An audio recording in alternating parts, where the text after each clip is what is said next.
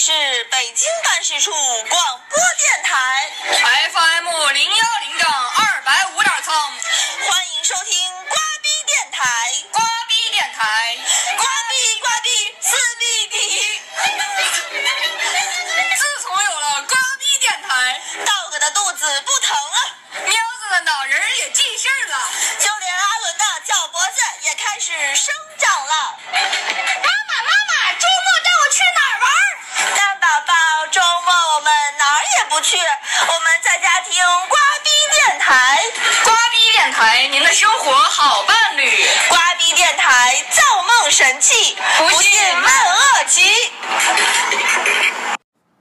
家好，新的一期瓜逼电台又和大家见面了，我是主持人呱呱，我是 B B。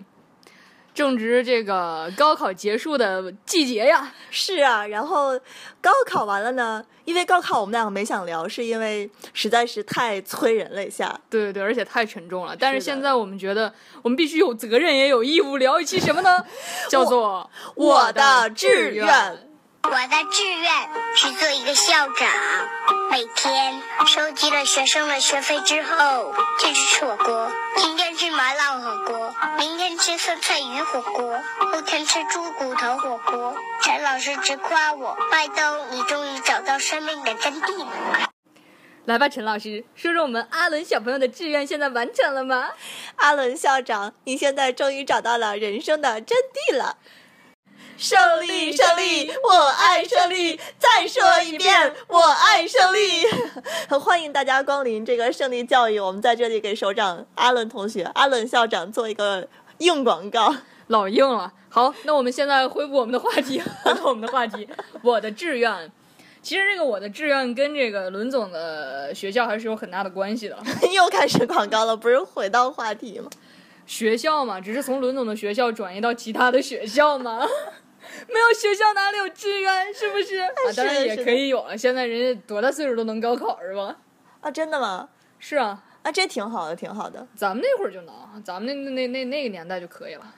对，咱们那会儿虽然可以，但是咱们还是很少看到跟比自己年纪差距很大的人跟咱们在一个一个课堂里面学习。大一点年纪的人，人家高考都是要自学的嘛，都是很强大、很牛逼的。我上学那会儿就在美国念书那会儿，然后就有很多的特别大七老八十的大爷大妈跟我当同学，然后又抱着孩子来上课的，然后有一些呢就是，呃，曾经没有机会受到教育，现在来受教育了，剩下一部分呢，还是因为当年没有学到 喜欢的东西，所以现在来学他们喜欢的东西。对，所以这个志愿很重要，非常重要。我们今天呢，就带着大家，尤其是那些还没有报志愿的小朋友们、同学们、同学们，呃，同学们，希望我们今天聊的话题呢，对。你们过两天报志愿这件事儿，起到过两天报吗？还是人家已经报完了？咱俩跟这聊呢。过两天，过两天，这个我专门向我妹确认了一下。我说：“你每天出成绩啊？二十三号什么时候报志愿呀？二十四号。好，给你们二十四号做做准备啊！都好好听。就各地区其实是时间不一样。”啊，对，但是我们要表达我们这个意思嘛？据我了解，北京好像今年也是就是后报志愿。对对对，是的，所以他们还没报呢。对我考的时候是提前报嘛，然后其实出成绩报志愿对大家来说是一件好事儿。虽然就是有的就是觉得可能高考完了以后还有一件事儿挂在心上，但是绝对对你们是有好处的。对，有的地方呢，它是哎，一会儿咱们 再聊吧。我们俩其实想说，就是希望我们俩今天的这个话题能给大家，呃，带来一些帮助，给你们当一盏指明灯、引路灯，带你们走向正确的方向。对对对，其实我们就是想告诉你们要听自己心里的声音。那现在其实听咱俩的声音。例子，例子，对我们俩就是活生生的例子。对，那个其实 B B 例子就比我的要有意思一些。那我先讲我的吧。好啊，哦，我其实报志愿呢，我当年出了高考成绩，特别逗，就是半夜十二点出成绩嘛，然后我爸呢，那个那天就没回家。你看 B B 笑了，B B 知道为啥？我想不起来了。啊，你你你知道我爸这性格也特别凶，嗯，我动不动挨打，你也知道吧？嗯，对，我然后我们那年高考，然后数学特别难。然后我考完就特别难受，我哭了一个晚上。然后出成，然后我跟我妈说，我妈就让我就是，呃，去估个分儿呀什么的，我就死活都不肯估这个分儿。然后我就说，我妈说你数学能考多少分儿呀？我说，哎呀，数学能考三十，我就拜佛了。然后我妈特别害怕。等出成绩那天，我爸也没回家，他就把自己失手打死我。好吧，就已经不是打断腿了，他那天真的怕自己失手打死我，然后就没回来，然后就十二点开始查成绩，然后一查成绩哎还不错，然后我爸马上就回来了，边回来边喊我终于可以回家睡觉了。那说明你爸还是理智的。如果要是我爸，一定会盯着我把那个分儿查完，然后然后打死你。对，然后打死我。然后我爸他打我太多次，都觉得自己已经把我打愣了，我爸一般不打我，但是要打呢，就是真打。往死里打。你其实这种时候大家都应该把 dog 献出来，要打打到我的狗腿。对对对 哎，反正他青春用不完，腿也那么多，所以对对对，劈的那么多。对吗？所以说，所以说这个这个报志愿这件事还是就是真的挺有意思的。然后你接着讲，嗯，然后第二天这不是出了成绩，第二天应该就是填志愿了吧？不是，第二天是填那个一类、二类的，好像就类似军校呀那样的。对，呃就是咱们的流程不一样。你先说你的流程。应该是第二天就填，反正就发那个填志愿的单子，就是填一，就是报军校的，就是，呃，填那个单子交上去。要是报剩下就是网上报。嗯，咱们应该是三类的吧？什么三类的？不是就第三种吗？我也不知道，我就是，所以当时我这个大内蒙的小朋友来到帝都之后呢，我的我报志愿的过程跟他们就完全不一样了。那行，那我先讲我的吧，讲讲我们大内蒙的。然后呢，等一段时间要才要报，但是这时候家里面不就开始商量了吗？出了成绩以后呢，我就跑了。然后我跟我哥出去唱了通宵的歌，然后我哥因为考砸了特别难受，然后 难过了一晚上，唱了一晚上的歌。我因为考好了特别高兴，开心了一晚上，唱了一晚上的歌。然后第二天去学校，啊，老师公布了一下一本线多少，二本线多少，三本线多少，然后哎拿单子回家吧。然后我这时候就已经十几个小时没回家了。然后我等我你爸要打死你了！没有，我一进家门，我就发现我们家一家人，就都在那儿庆祝呢，是吧？不是一堆叔叔大爷，然后全是我爸同事朋友，然后我就懵了，我说我说你们来干嘛来了？然后有个叔叔就立刻冲到了我的面前，拿了一张打印好的纸，你知道吗？是打印出来的字，嗯，跟我说：“小西，我们现在有三种方案。第一种方案是什么什么什么学什么什么专业，第二种方案是什么什么学校什么什么专业。你看这三种方案有什么有什么意见吗？”我说：“没有，我想睡觉。”然后就进去睡了。后来他们在这三个方案里面挑了一个，就是我现在的专业了。对，就你这个就是还是可能是比较欢乐、比较正常的。就是我现在可能要给一些就是觉得自己可能就是没考好，或者是就是哎，我就是一个反面教材。我想到这，我觉得自己好悲痛呢。咱们总得有一个反面教材。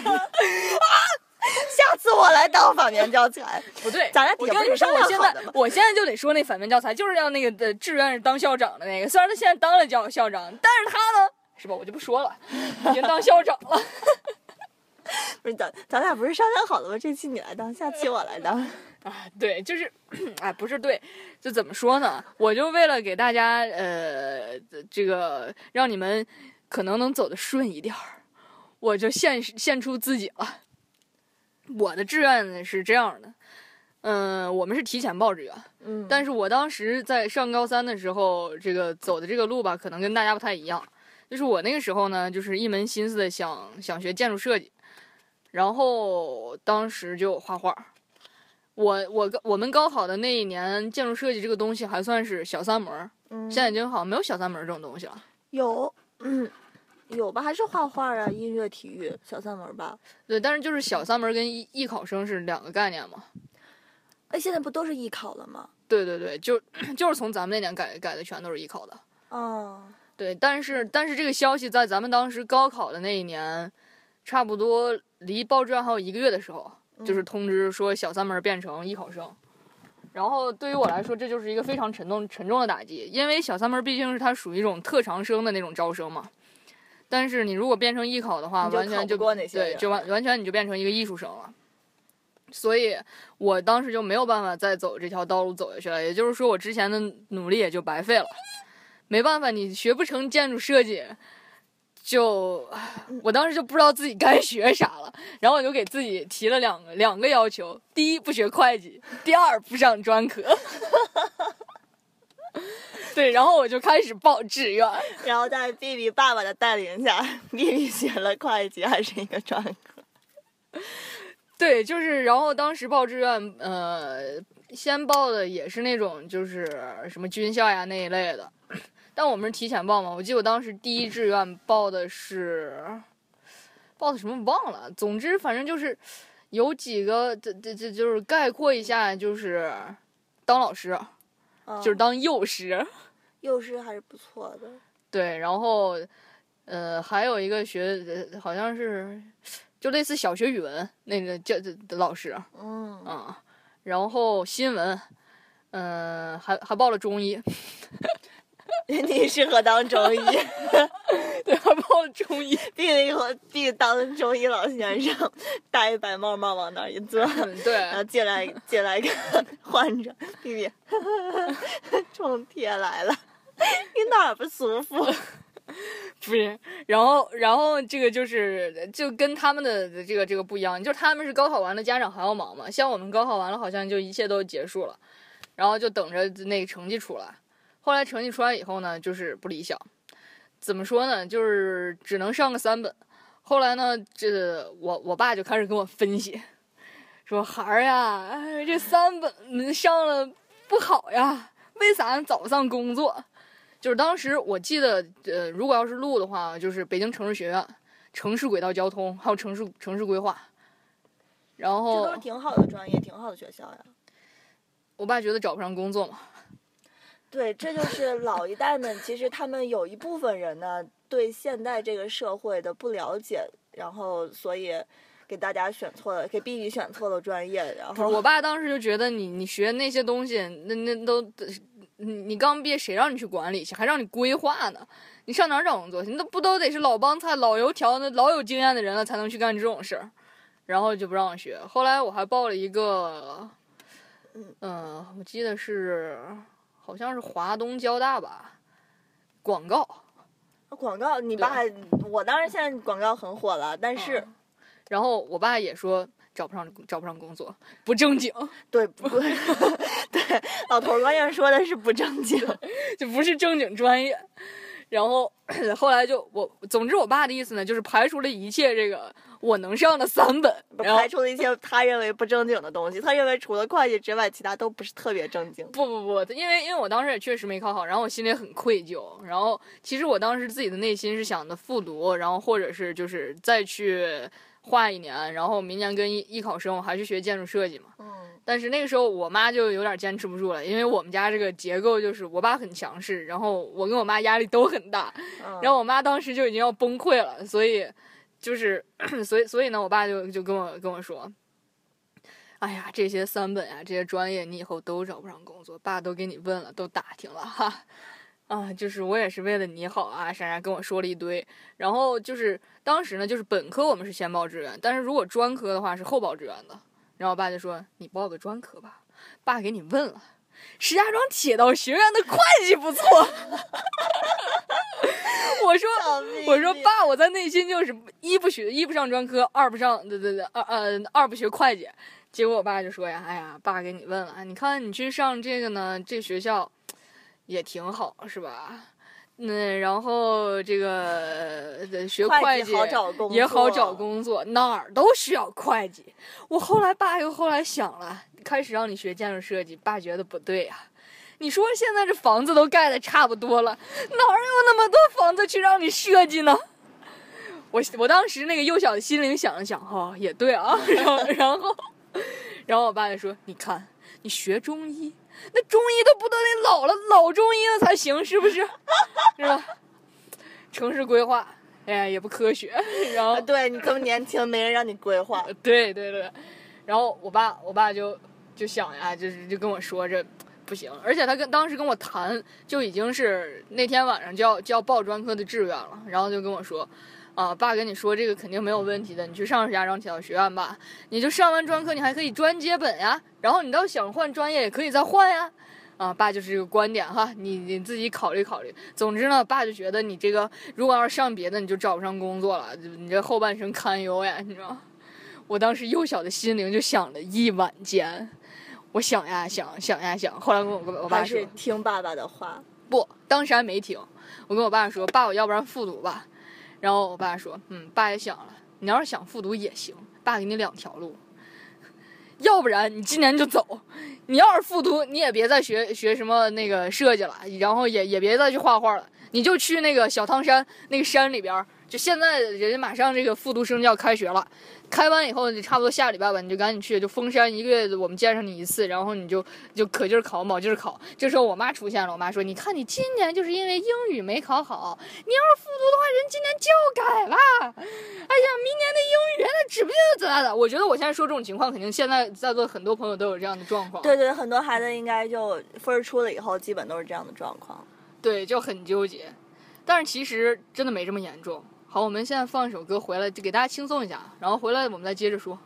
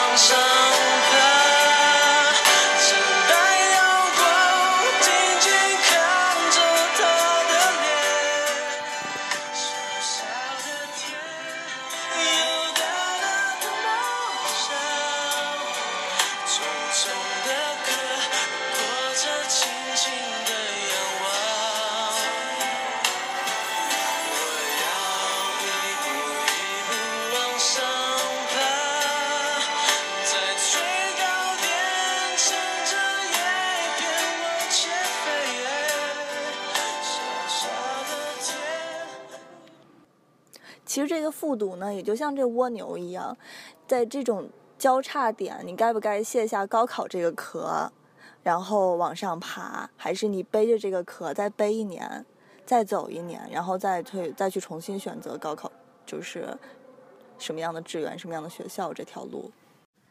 所以呢，其实就是高考其实不是一个壳，就看你怎么看待它了。啊，也也是吧，但其实对了咱们俩来说，这壳还是挺重。就是我其实挺想插播一点，就是，嗯，在高考前夕，嗯，我跟 B B 对共同打响了那一场持久的战役。哎，但是后来西瓜赢了，我输了。没有，但是我觉得这场战役就在我生命中都是非常非常重要的。然后我后来每次再考一个什么试，然后或者说再想这样冲击一下，都只能自己去设闹钟，然后再也没有人跟我一起。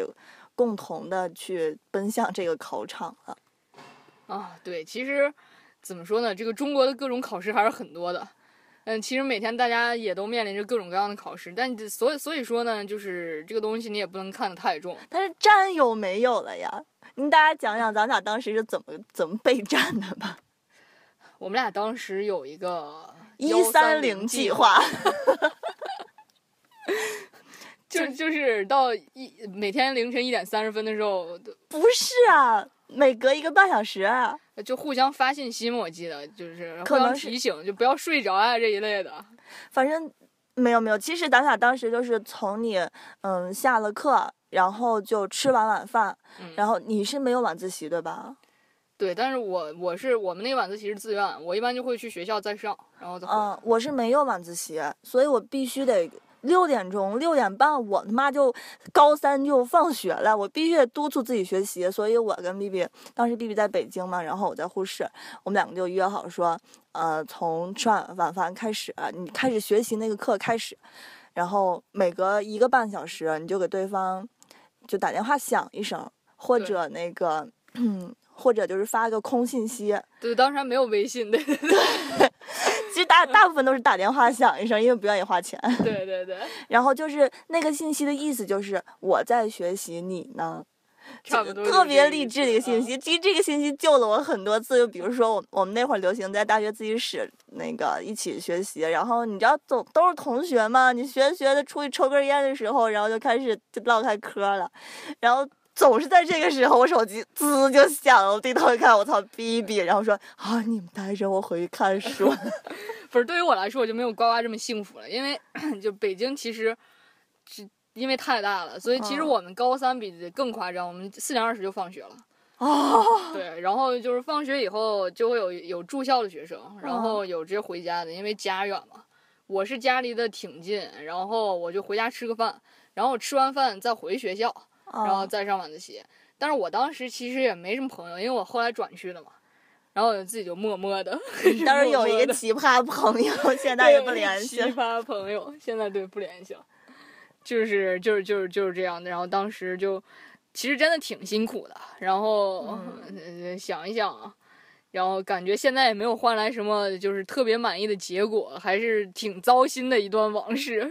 没有没有，其实你现在回想起来，当初你毕竟你努力过，但是真的就只是因为这个专业这件事儿，让你这么多年一直耿耿于怀。其实你要是真的去了城市学院学了，就是或者说去别的地方学了新闻呀什么的，你当然你会比现在开心很多。我觉得，要不然你干嘛坐这儿录瓜逼电台呢？对，所以我我就想我想说的是什么呢？就是实际上高考不能决定你的一生。就是成绩不能决定你的一生，但是就是其实你内心想着的东西，然后能够带着你以后走向就是更积极，然后，呃，让你的生活就是更快乐吧。总之，你知道你、你自己想要什么。当然，你在报志愿的时候，如果直接就选了一个自己非常喜欢的专业，那是最好不过了。，对。但是其实对于我们来说，可能就是八零后这一代人，很少有有人能够真正这样，只有我们喵子，啊，他抓住了，算狗子也算是半有抓住吧。对对对啊对，但其他人我们其实都没太抓住，但是还是，所以以我们过往的经验，然后包括 B B 现在他终于不做会计了，他特别的开心。对对对，所以就是你，如果真的就是被父母逼成那样的话，你以后也有机会转变。但是呢，我想跟大家说的是，你就别被逼成那样。其实一定要抓住你们心里面想要的东西，一定不要放弃。对，其实就是如果你想要的东西，真的就是你想当明星这种事儿，那当然就你可以向我们俩学习，真的等老大不小了，该结婚的时候过这儿，然后假装自己是明星。我车里面还得等，我坐车库还得等旁边没车的时候，一一有车来，然后那就按这样暂停这。样说就是太惨了，就是就就是你要找一个相对你喜欢的。如果你的志愿真的是当明星的话，就找一个自己相对喜欢的专业，可以从经纪人开始做起。我觉得我的专业，我现在想想，我选的挺对的。我当初那我跟你们不一样，我是学理的嘛，学理的就是有很多的选择的方向，对，然后也是我特别感兴趣的。我当时就就比较喜欢那种特别大气、特别霸气的。专业，对，一听通信工程，哎，是吧？你听着像什么电路电缆的感觉。哎，不过说到这儿，我真的觉得好像就是高考结束以后，我们的人生轨迹确实发生了的就是很大的变化，大家嗯真的就走向了不同的道路。然后你会发现，当时的很多学霸，真正的学霸，跟你确实就拉开了很大的差距。所以说，如果大家都是一个就是怎么说，也不是学渣，都是比较平常的一个学生的话，其实心不用那么重。除非你真的就是北大清华的之类的，这这样的话，哎，可能高考真的就改变了你的命运。但啊，对，其实其剩下的其实命运没改多少，关键还是看自己的。对对对，大多数人来说都差不多，除非你真的去了什么哈佛，去了牛津，然后去了斯坦福什么哎，什么的对对对，你去了什么特别特别高等的学府，然后那个时候一个博士。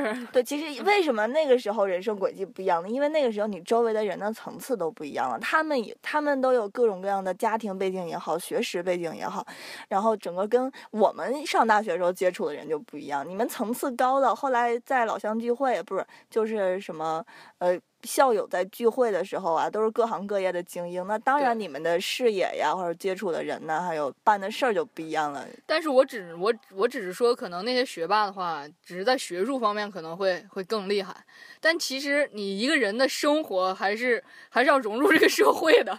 不是我，后来我发现了，你知道那些学霸，他不是不融入社会，他只是不融入咱们，他看不，然后他我我记得网上看过一帖子，他们说一个人，呃，不是说你智商高了情商就低。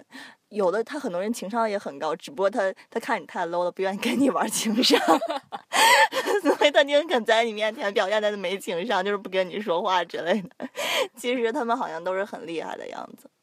对，反正就不管他们厉害成什么样子吧，就是你一定要找清楚自己的位置吧。对对对对对，你还是呃说回志愿，还是要抓住自己特别想做那个，你不要选一个志愿，就回头你再说，哎呦，哪如果当初不学这个呢？如果我学另外一个会比现在开心很多，我会更更认真的去学呢。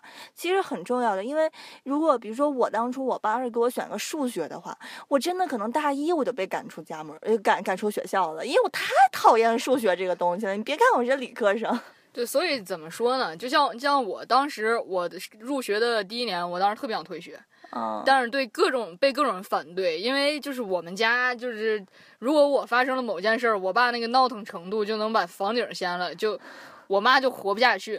所以我当时真的是出于对家庭的这种考虑。但是其实我现在想一想，在我在我高三报志愿的时候，我就应该那个时候就不选择会计。虽然我现在我现在不干会计了，但是其实这个其实这个过程过程其实也挺曲折的，也挺艰难的。真的也挺艰难的，就是跟人家一堆学那个专业的人人去竞争。其实，当然了，因为我这一腔不想学会计的热情，也是一种动力，我不想做会计的热情。所以就是，尤其我妹妹，她最近快报志愿了。然后我妹她是第一英语，她跟你一样，他不喜欢英语，但他比你还夸张的一点是，他不仅不喜欢英语，也不喜欢当老师。所以他作为一个文科生，他整个这个限制了他一半的从业资格。我觉得，其实文科也有挺多选择方向的。嗯，如果要是学精的话，像我当时特想学历史，然后还特想学中文这一类。哎，我妹也特别讨，就我妹特别讨厌背东西，那她为什么要学文？呃，因为她学不懂理。哦，妹妹你中枪了，sorry 啊！妹妹你中枪了，陈西瓜在报销。没办法，就最后我就跟他说，我说他也不爱写东西，说我说真的新闻不适合你。后来姐姐想了想，你不然就你不然就扎根儿去学法律吧，法律也得背啊。法律是该背，但是但是感觉背起来比历史有用吧。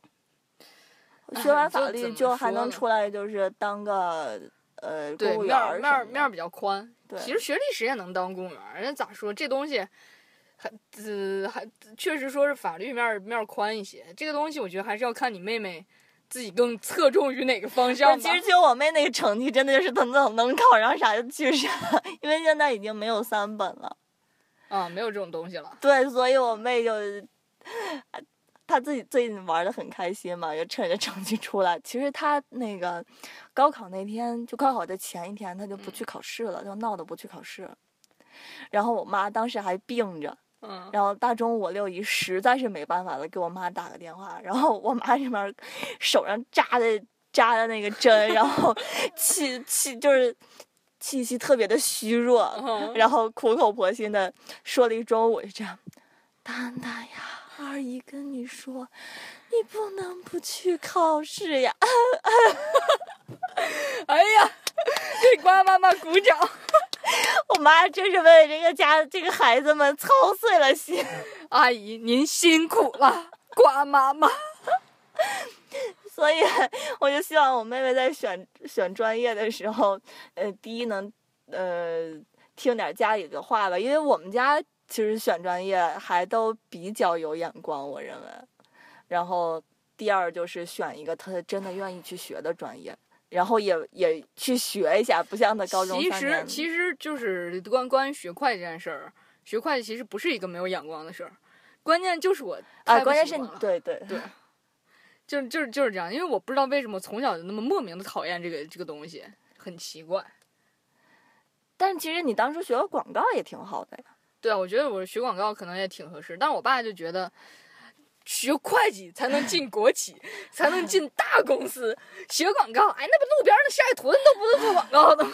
路边那个什么图文快印是吧？对 对对，但是 我我感觉我爸他比较那个，就是比较能接受一些这样的东西，对，所以他当初让我学金融，你知道是为什么吗？就是其实是因为特别小一件事儿，他也一直对这个专业什么的不了解。嗯然后有一天他们就是跟一个做生意，然后他就，哦，他认识了一个煤老板，嗯，然后煤老的煤老板就是可能也知道点啥，或者他不知道点啥，但是有一点是煤老板什么特点？有钱。嗨，嗯煤老板就说他什么。可能是投资了什么，然后怎么样赚了一下，然后嗯那个、呃呃，不知道是买点期权还是搞了点期货，嗯然后最后一亿变两亿，两亿变十亿，然后爸听这个东西好，这个叫啥了？一听 这个叫金融，金融好，叫晨曦去学金融，以后赚十亿。不是，人家这叔叔是这么想的，但是我爸就不是这样想的。之前有人跟我爸说让他去学金融吧，我爸说金融那个东西太泛泛了，那面儿太宽了，那到底干啥呢？是吧？哎呀，这都虚无缥缈，一点儿都不脚踏实地。对对，学会计脚踏实地，女孩子就学会计最好。不是，其实他就认准了会计，我觉得除了会计，别的专业都不喜欢。不，他一开始认认认准了那个建筑设计，他就是那个时候他让我学建筑设计，让我去画画的时候，其实当时我不想去画的，因为啊在我最想画画的时候，就是最该打基础的时候，我爸不让我画。啊后来我觉得我都已经竞争不过人家了，然后我爸就说你去画画吧。我觉得我这个时候就应该好好学习。然后我爸说你去画画吧。其实他也是跟自己憋上劲儿了。所以怎么说呢？这也也不是说骂我爸这个东西，家长嘛，毕竟两个都是两代人，很多时候对他没有办法理解你的想法，他真的没有办法理解。对，就是你你这个考生呢，处于处于一个其实十八岁成年了，那属于刚成年也没有什么意识的那个阶段，就是半大不大，半懂不懂。对，然后又又碰上了这堆家长。其实你要说家长有错，这也是一个时代的烙印，他其实也没错，就是两双方面都在自己跟自己打架嘛。所以说这个时候你就听你自己心里的声音，你真的想想未来，想想以后。曾经有一个学霸，就是我们在节目里面没有提起过这个人，但是他也是 QL 雏形中的一个 QL 现在唯一的一个学霸，刘德奇吗？刘思甜。哦，对对对对对，我说的这个这个人，他现在在斯坦福读数理金融博士，女的。在斯坦福我都不知道，对，就是他呢。他在当时咱们一起上初中的时候，他就是个学霸。他不是学霸，他当时真的不是学霸。当时老樊对他的评价是：刘思田这孩子真的要说聪明，不是特别聪明，但人家就是努力。但我后来发现老樊的眼光是错的，他很努力吗？我没觉得刘思田很努力啊，他当时坐我后面，每他不是努力，他是踏实。哦，他真知道自己要啥。他在初中的时候就特知道自己要啥的。我记得就是那个时候，因为他很早就来北京了嘛，嗯，后来他就说他到北京的时候也是就是很不适应嘛，然后后来就就就就是强迫自己就是好好学习。他后来在北京就永远考第一。我说你你怎么弄的呀？他就说我就我就想，我要是考不好有什么后果？然后，但是他也从来没想过以后有什么远大的理想呀，就是牛逼的未来啥的。就是一直到后来上大学，然后他本科当时考上了中央财经，嗯，然后当时学的也是就是数理金融，后来他在中央财经上了三年之后，觉觉得中国的大学不是大学，啊，他是非常有想法的一个人，然后他去了美国。对，后来他就转学了，转学然后去威斯康星，然后上了一个那个就是接着上本科，后来就直接申请的斯坦福的博士。对我只知道他，我一直知道他念博士，我不知道是在斯坦福念博士。对，老哈就值得我们大家去学习。老哈的故事就告诉我们说，你们一定要知道自己想要的是什么，并且要为之努力。对，而且像他不是说我们刚才那那说的那种那种学霸，他很喜欢跟我们一起玩儿。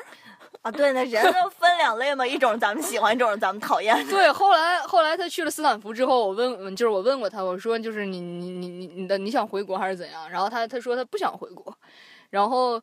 呃，他对他就从小在高中的时候对自己的认识就是，他说我我我可能就是这个人吧，就是不太能适应中国这个社会，或者说就是不太不太就是善于跟别人打交道，就跟我们首长跟我们校长是两个相反的性格嘛。然后他就说，我觉得我还是比较适合去做学术这方面的，就是做学问嘛。对，然后而且自己也也挺喜欢的，他是真的挺喜欢学习的。啊。对，所以说你自己喜欢的方向很重要。你只要把你喜欢的方向投入到这个你的这个事业中，你就就会就会成功了，你就会活得很开心。不管你成不成功，你都会很开心。对，然后现在他在斯坦斯坦福上博士，然后做的那个项目是做非洲经济的。啊，然后，对，然后好有爱心呀。对，然后当时我说，我说你不是学学那个学数理金融，你不应该建模的吗？你不应该搞那个基础基础研究吗？然后他说啊，不，我们这个有两个方向，一种是走学术派的，一种是走那个就实业派的。我觉得做建模那种都是挺虚无缥缈的，等真正验证的时候，你还不知道它是真的假的，可能就觉得花了很大的精力去做干了没用的事。他说，我就想做为对人类有贡献的事情。哎呦，这我要不是举着这个手机，我给老哈鼓个掌，你快鼓。所以，所以老哈说他他在研究的是什么？他的这个方向是，就是给非洲的孩子建立一个基金，让他们上学。哎呀，老哈真是太让人感动了。但这世界上老哈这样的人不多。大部分人还是被利益熏心，然后像刘天琪那样的，好好学着物理，非要转金融，然后赚大钱，然后帮那坐在老公的肩膀上狗眼看人低。对，说太经典了。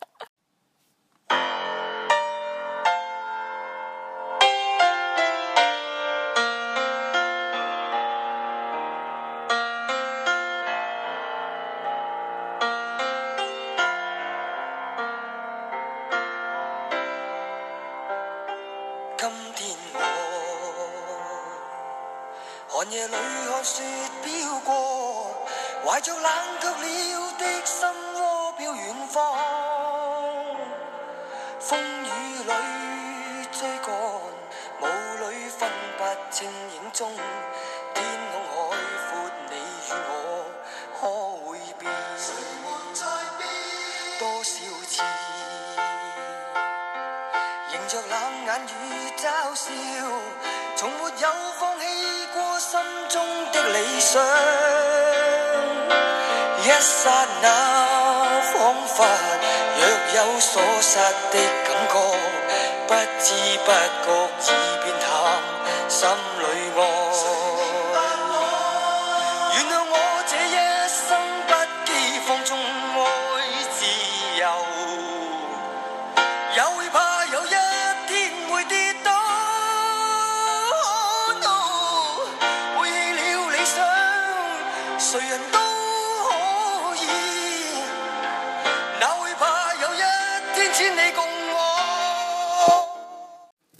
当然了，不过话又说回来了，小 B B 呢，当初选择了他爸爸指的路，然后我呢又选了我爸指的路，然后没有坚持我那个什么各种乱七八糟的傻逼工程，当然不是工程傻逼，如果我学了工程就傻逼了。然后，其实一个观点就是，不能跟爸妈。太斗气，但是我们有一个朋友呢，就是完全戳了他妈妈的点，那就是我们的芳芳兄。我们芳芳兄一直都是好孩子，他不是学霸，算学神吧，应该。对。然后学习一直很好，然后哎，高考了，高考没咋考好。然后他呢，特别从小特别自己有主意，然后报志愿呢，根本就没跟他妈妈说这件事儿，就自己哎翻翻那个破本本，然后就去报了。回头他妈报完了，他妈问他，哎，你报的什么专业了？前提就是他妈妈也是跟你一样，跟你以前一样，他也是个会计，嗯大会计。然后 何琪就说啊，我报了税务。然后他妈就生气了，就说：“我天天跟税务局的人打交道，最讨厌他们税务局的人了。你他妈居然报了个税务！” 然后俩人就置了一个夏天的气。然后后来考研究生的时候，阿吉可能为了哄他妈妈高兴，又继续回 回去学会计。对嘛？但是但是我刚才还跟西瓜说呢，我说这税务会计一家人。对对对，但是呢，你看，就像我现在刚刚开始学嘛，这个计税基础不一样呀，生的人脑袋很头疼的。这反正都是相通的嘛。你看方兄现在他也没干税务吧？他没干税务就好了，他干了税务，他妈就不认他了，我估计。也没干会计吧？我干，我干。对嘛？像方兄现在就去了投行。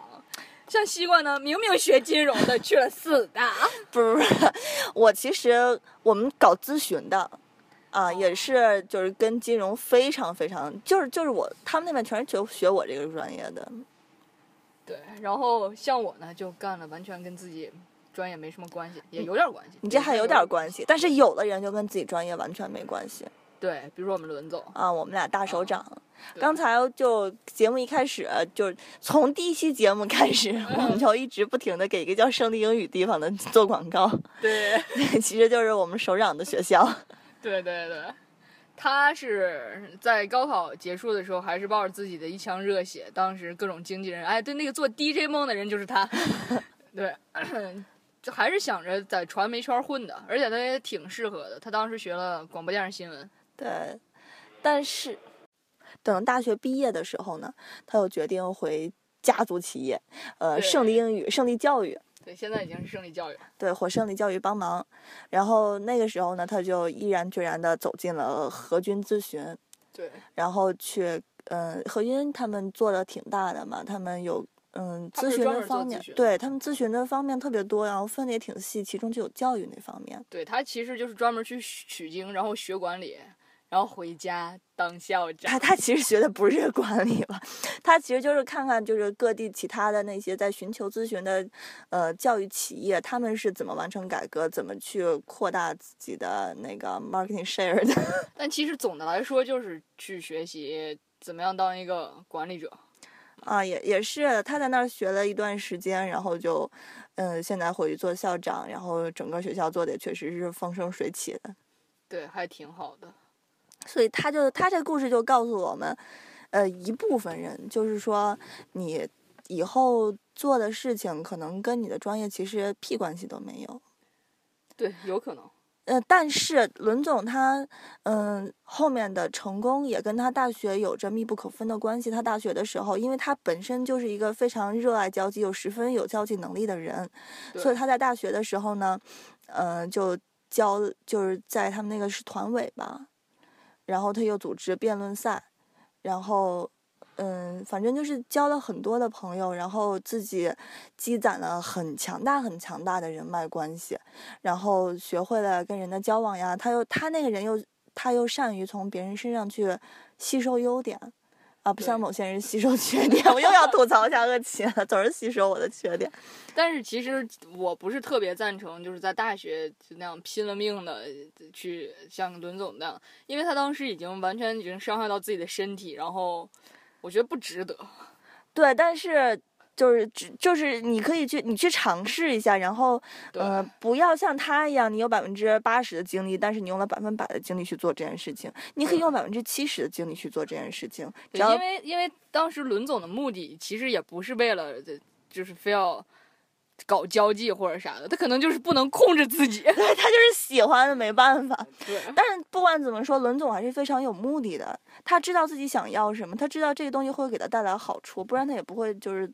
这么，嗯，就是这么努力，这么不要命的去拼命的去努力去做，然后还有其实还有很多其他这样的人，虽然他们后来做的事情跟自己，呃，曾经的专业没有丝毫的关系，但是，嗯，他们都非常非常清楚自己要什么。对，是的，没有没有错。就像我跟西瓜，为什么现在还坐在这个狭小的空间里面录着瓜逼电台？给生活添点料，不是你不是有一个嗯、同事，哎不不，就是朋友的朋友的朋友，朋友的朋友的朋友。就是那个辍学哥。哦，辍学哥，这个辍学哥是一个传奇。辍学哥呢，想当年上大大学的时候，他学了计算机，嗯，然后就大一的时候，然后他就发现这个大学校园里怎么都没有人学习呢？大家也不学习，也不研究，这干嘛呢？他就觉得没意思，就是浪费生命，浪费时间。这哥就毅然决然的选择了退学。好像比尔盖茨一样。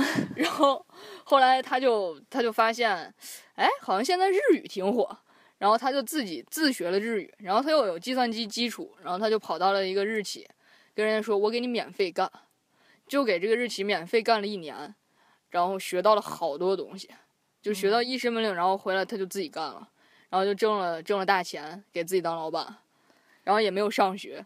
后来他这个人就什么呢？我就发现他就是看啥赚钱就去就就就就往哪儿奔，就往哪儿投奔。然后就有一个比较典型的例子，就是他他他看了一个新闻，然后新闻里面演说这个上海的房价，哎某处某处现在这块房子可能要火。他去买房子了。他看完新闻就买了一张机票，然后 然后就去上海了。这人能赚钱，他就是因为这个执行能力非常的高。对，然后他在上海转了一个月，就在那个地方买了一个房子，然后现在那价钱老高了。对，这这位哥他现在干的那肯定是跟那个计算机一点关系也没有，所以我估计他当年的志愿其实也不是 学计算机，当年的可能就是看，哎，计算机这个赚钱，后来发现计算机不赚钱，他的志愿就是赚赚钱。所以就是你呃一直都知道自己想要什么，并且为之努力，你最后一定一定会成功的。就一定要为自己的想法去负责。对，总之就是我们要有信念，信念很重要。嗯，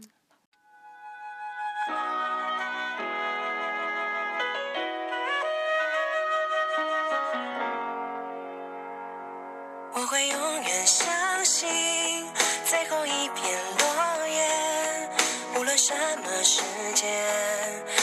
藏在眉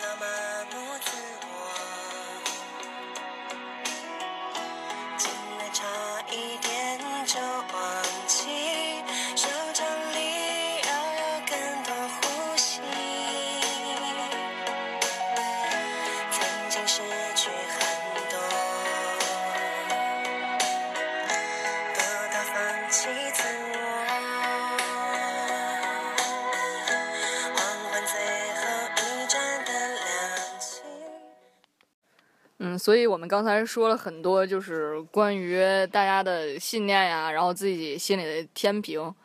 就是如果，但是有很多人他都是没有信念的，就是比如说当时我吧，就是长到那个岁数，其实自己究竟以后想干什么，自己喜欢的是什么东西，其实自己心里面没有特别准确一个定论。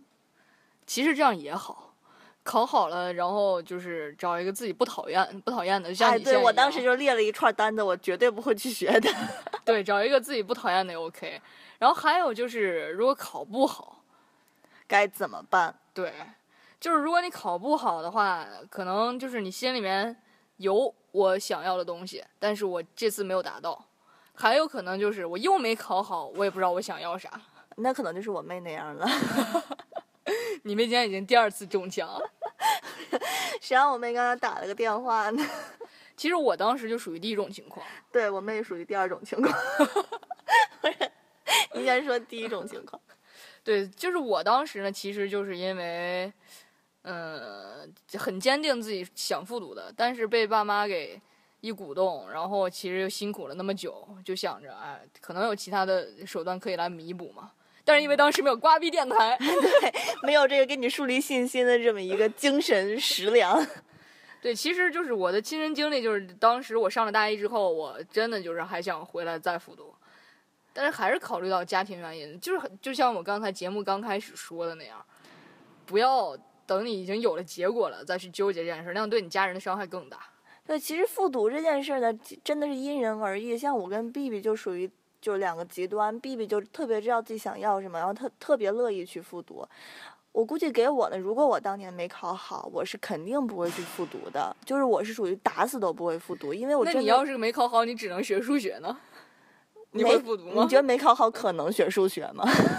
学工程，那我就去学了，我还挺愿意学工程的，我可能学个材料学之类的，因为我化学好嘛。对啊，就是但但是，比如比如说，就是你当时没考好，然后你爸你妈，就咱就不说分儿这件事儿，就是你没考好，然后现在放在你面前的是一个你特别讨厌的专业，啊，其实我当时也没有啥特别讨厌的专业了，特别讨厌的还真没有。对，所以所以说，就是如果像呱呱这一类的，对也算是一种幸运。对，所以就我肯定就会去学一个东西，然后就哎能走就行了，就是去哪儿都行，只要不要再让我念一回高中，因为我高三那年真的是太苦了。我可以大家说一下，就我高一、高二，尤其高二的时候，我成绩还在我们班倒数倒数前十，你知道吗？然后我高三那一年，可能每天晚上就睡四个小时，我每天晚上学到半夜三点钟，每天晚上就睡三个半小时，第二天六点半起床，然后中午睡将近一个小时，然后我就是包括课间的时候，然后我有一个就是课间十分钟的练习题，然后一打下课铃，老师出去了，十分钟做一套题，然后课前对答案。然后，然后上课再接着上。那会儿上厕所都是争分夺秒的上厕所呀，然后每天学的那真是苦不堪言呀。然后我妈那个时候就是按照我爸的嘱咐，我妈不是学医的嘛，然后特别懂营养这种东西，天天给我搭配营养餐，然后就是啊，天天就是补脑子，啊然后补身体啊。我结果就在这种大补下，我成功的营养不良了，就是因为学的太辛苦了。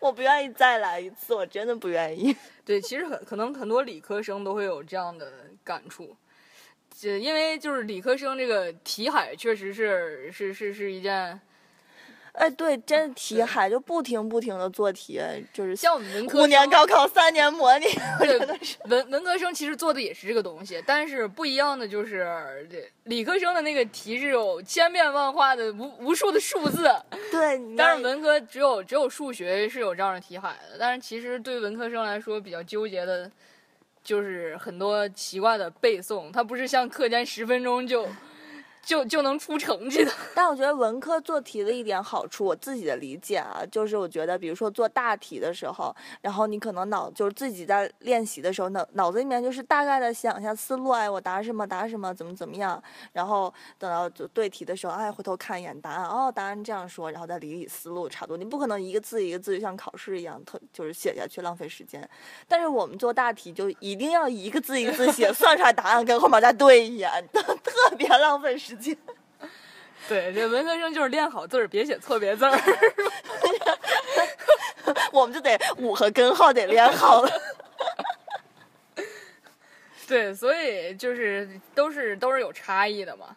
但不管是哎，人家说未来的走势是文理不分家的嘛，哎，那这孩子苦了，我觉得。我也觉得。然后给我我，当时不学理，就是因为我学不懂化学。我不学文，就是因为我学不懂政治。我当时我印象太深了，高一上政治，政治的第一节课讲的是，呃，什么是商品？嗯对，然后商品一定要就是有定价，嗯。然后就是有人买有人卖，是这你样你现在学金融也也也也有这这部分的东西啊？呃，我们不会是没事儿干去定义一这东西到底，我们不会管这东西到底是不是商品，我们只要管它多少钱就行了。对啊，上来就是等价关系。然后，然后我就觉得那个政治实在是太神经病了。我干嘛管你这个还要定义都考试题、选择题这玩意儿是不是商品嘛？干老娘屁事儿！就很多理科生都是这样想的。然后，然后我政治我可努力学了，因为我初中的时候物理不好，也不知道为什么高中就物理好了。初中时候就想上了高中以后再也不用学物理了，实在是太好了。结果上了高中，一下第一学期，然后政治不及格，然后物理考我们班第二，然后，然后从那以后我说不行，得好好学政治。我考前的时候完全不看理科的东西，就就在那背文科，然后不管我怎么背政治，永远不及格。我觉得我就这辈跟商品过不去。对，像他是跟商品过不去。其实我当时就是放弃理科，还有一个观，就是其他的想法，就是我上高一的时候，我就能想到，如果有一天我学了理，因为我爸在潜移默化的当时就给我学土木工程，对 就在给我灌输，你就他选建筑设计也是觉建筑和设计其实还是不一样的，对觉得建筑跟土木有关系。土木工程，土木工程，我脑子里就想的我千万不能学土木工程，土木工程。后来我一想，哎，我学文不就学不了土木工程了吗？所以我在高一上半学期的时候，基本上这个物理跟化学还还能。就还能考的差不多，嗯到后来下半学期就完全啥也不会，尤其化学根本不听，就到最后就那些什么哎这个等式那个生出来个啥，就完全闹不清楚了。哎，那得靠背呢，你不背你当然不会。对，所以我也不背，然后也不知道，到最后就根本就什么都不知道，这啥呀？然后就化学恨不得得零分。后来我爸一看，哎呀，想学文就学文了。哎，就这样告别了土木工程。对，所以我是这样学的文。但是说给我妹呢，我妹她现在她跟我性格实在是太像了，她真的是不适合复读。然后你想，她这次都不想高考了，再复读一年，她可怎么办呀？对，其实这个说实在的，人生嘛都没什么，就不管是高考还是以后，就是可能你这一次遇到的这个坎儿，你就撞撞南墙也就冲过去了。哎，但是我们其实万事都有一个但是啊。其实高考这件事呢，真的就是你第一次可能是因为你确实不够努力，就像我妹妹一样，我妹真是第 N 次中枪了。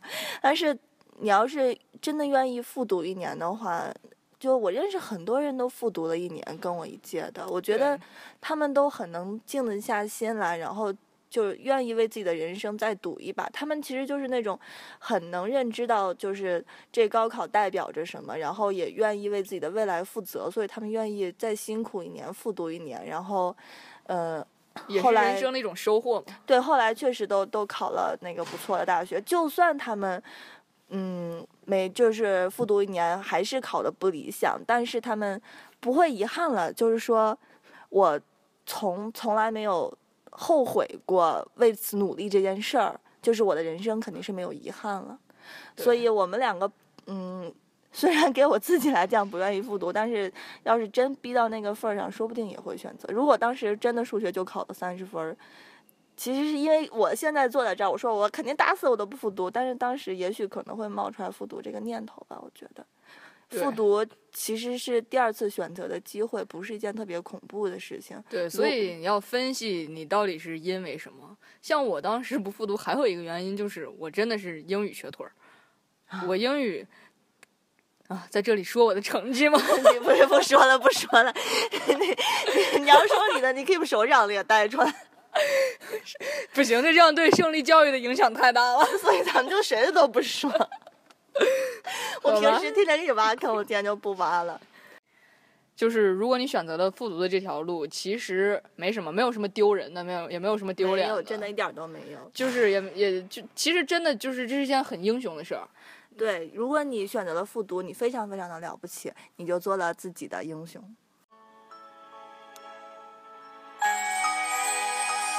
昨天所有的已变成遥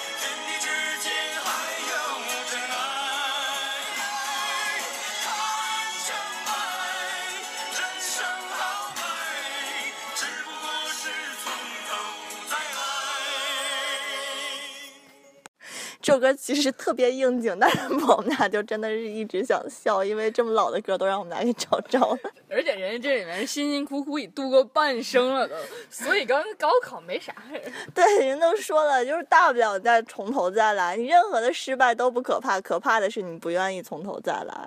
对，所以其实怎么说呢？我就想说，你看我当时学了会计，上了专科。然后当时真的觉得自己就是一个完完全全的失败者。然后其实现在想想，有的时候也就是也是一种遗憾吧。但是我觉得这又能怎样呢？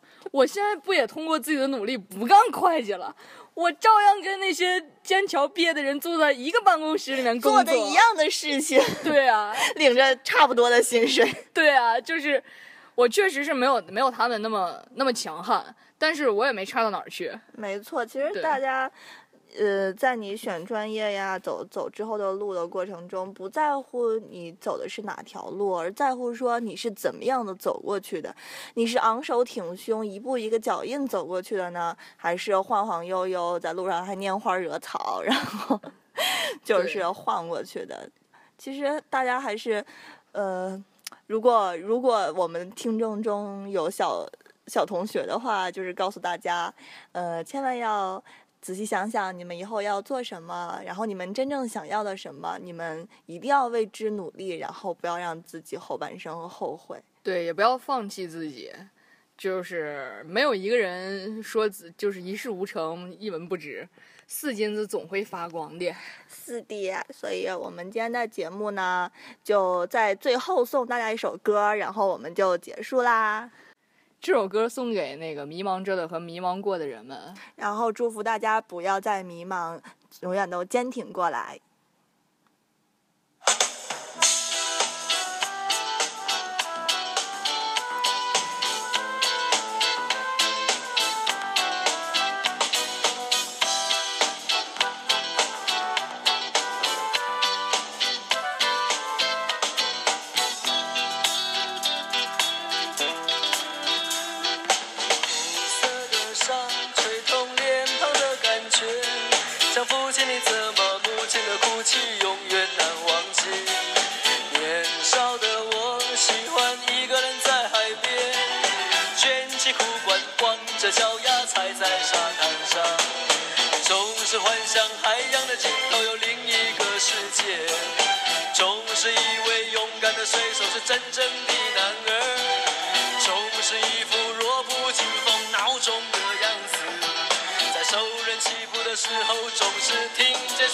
说：“他说风雨中这点痛算什么？擦干泪，不要怕，至少我们还有梦。”他说风雨中这点痛算什么？擦干泪，不要问为什么。终于到这个环节了。其实这一期有一个有奖竞猜，节目还没有结束哦。这期的问题是：这一期的节目，西瓜和 B B 是在哪儿录的呢？欢迎竞猜，请拨打幺三五八幺八九零五六零或呃幺八二零幺四五二九二九，可以发微信或者发短信。精彩不断哦，丰厚的奖品等着你哦！好，这期节目就到这里了，大家拜拜，再见。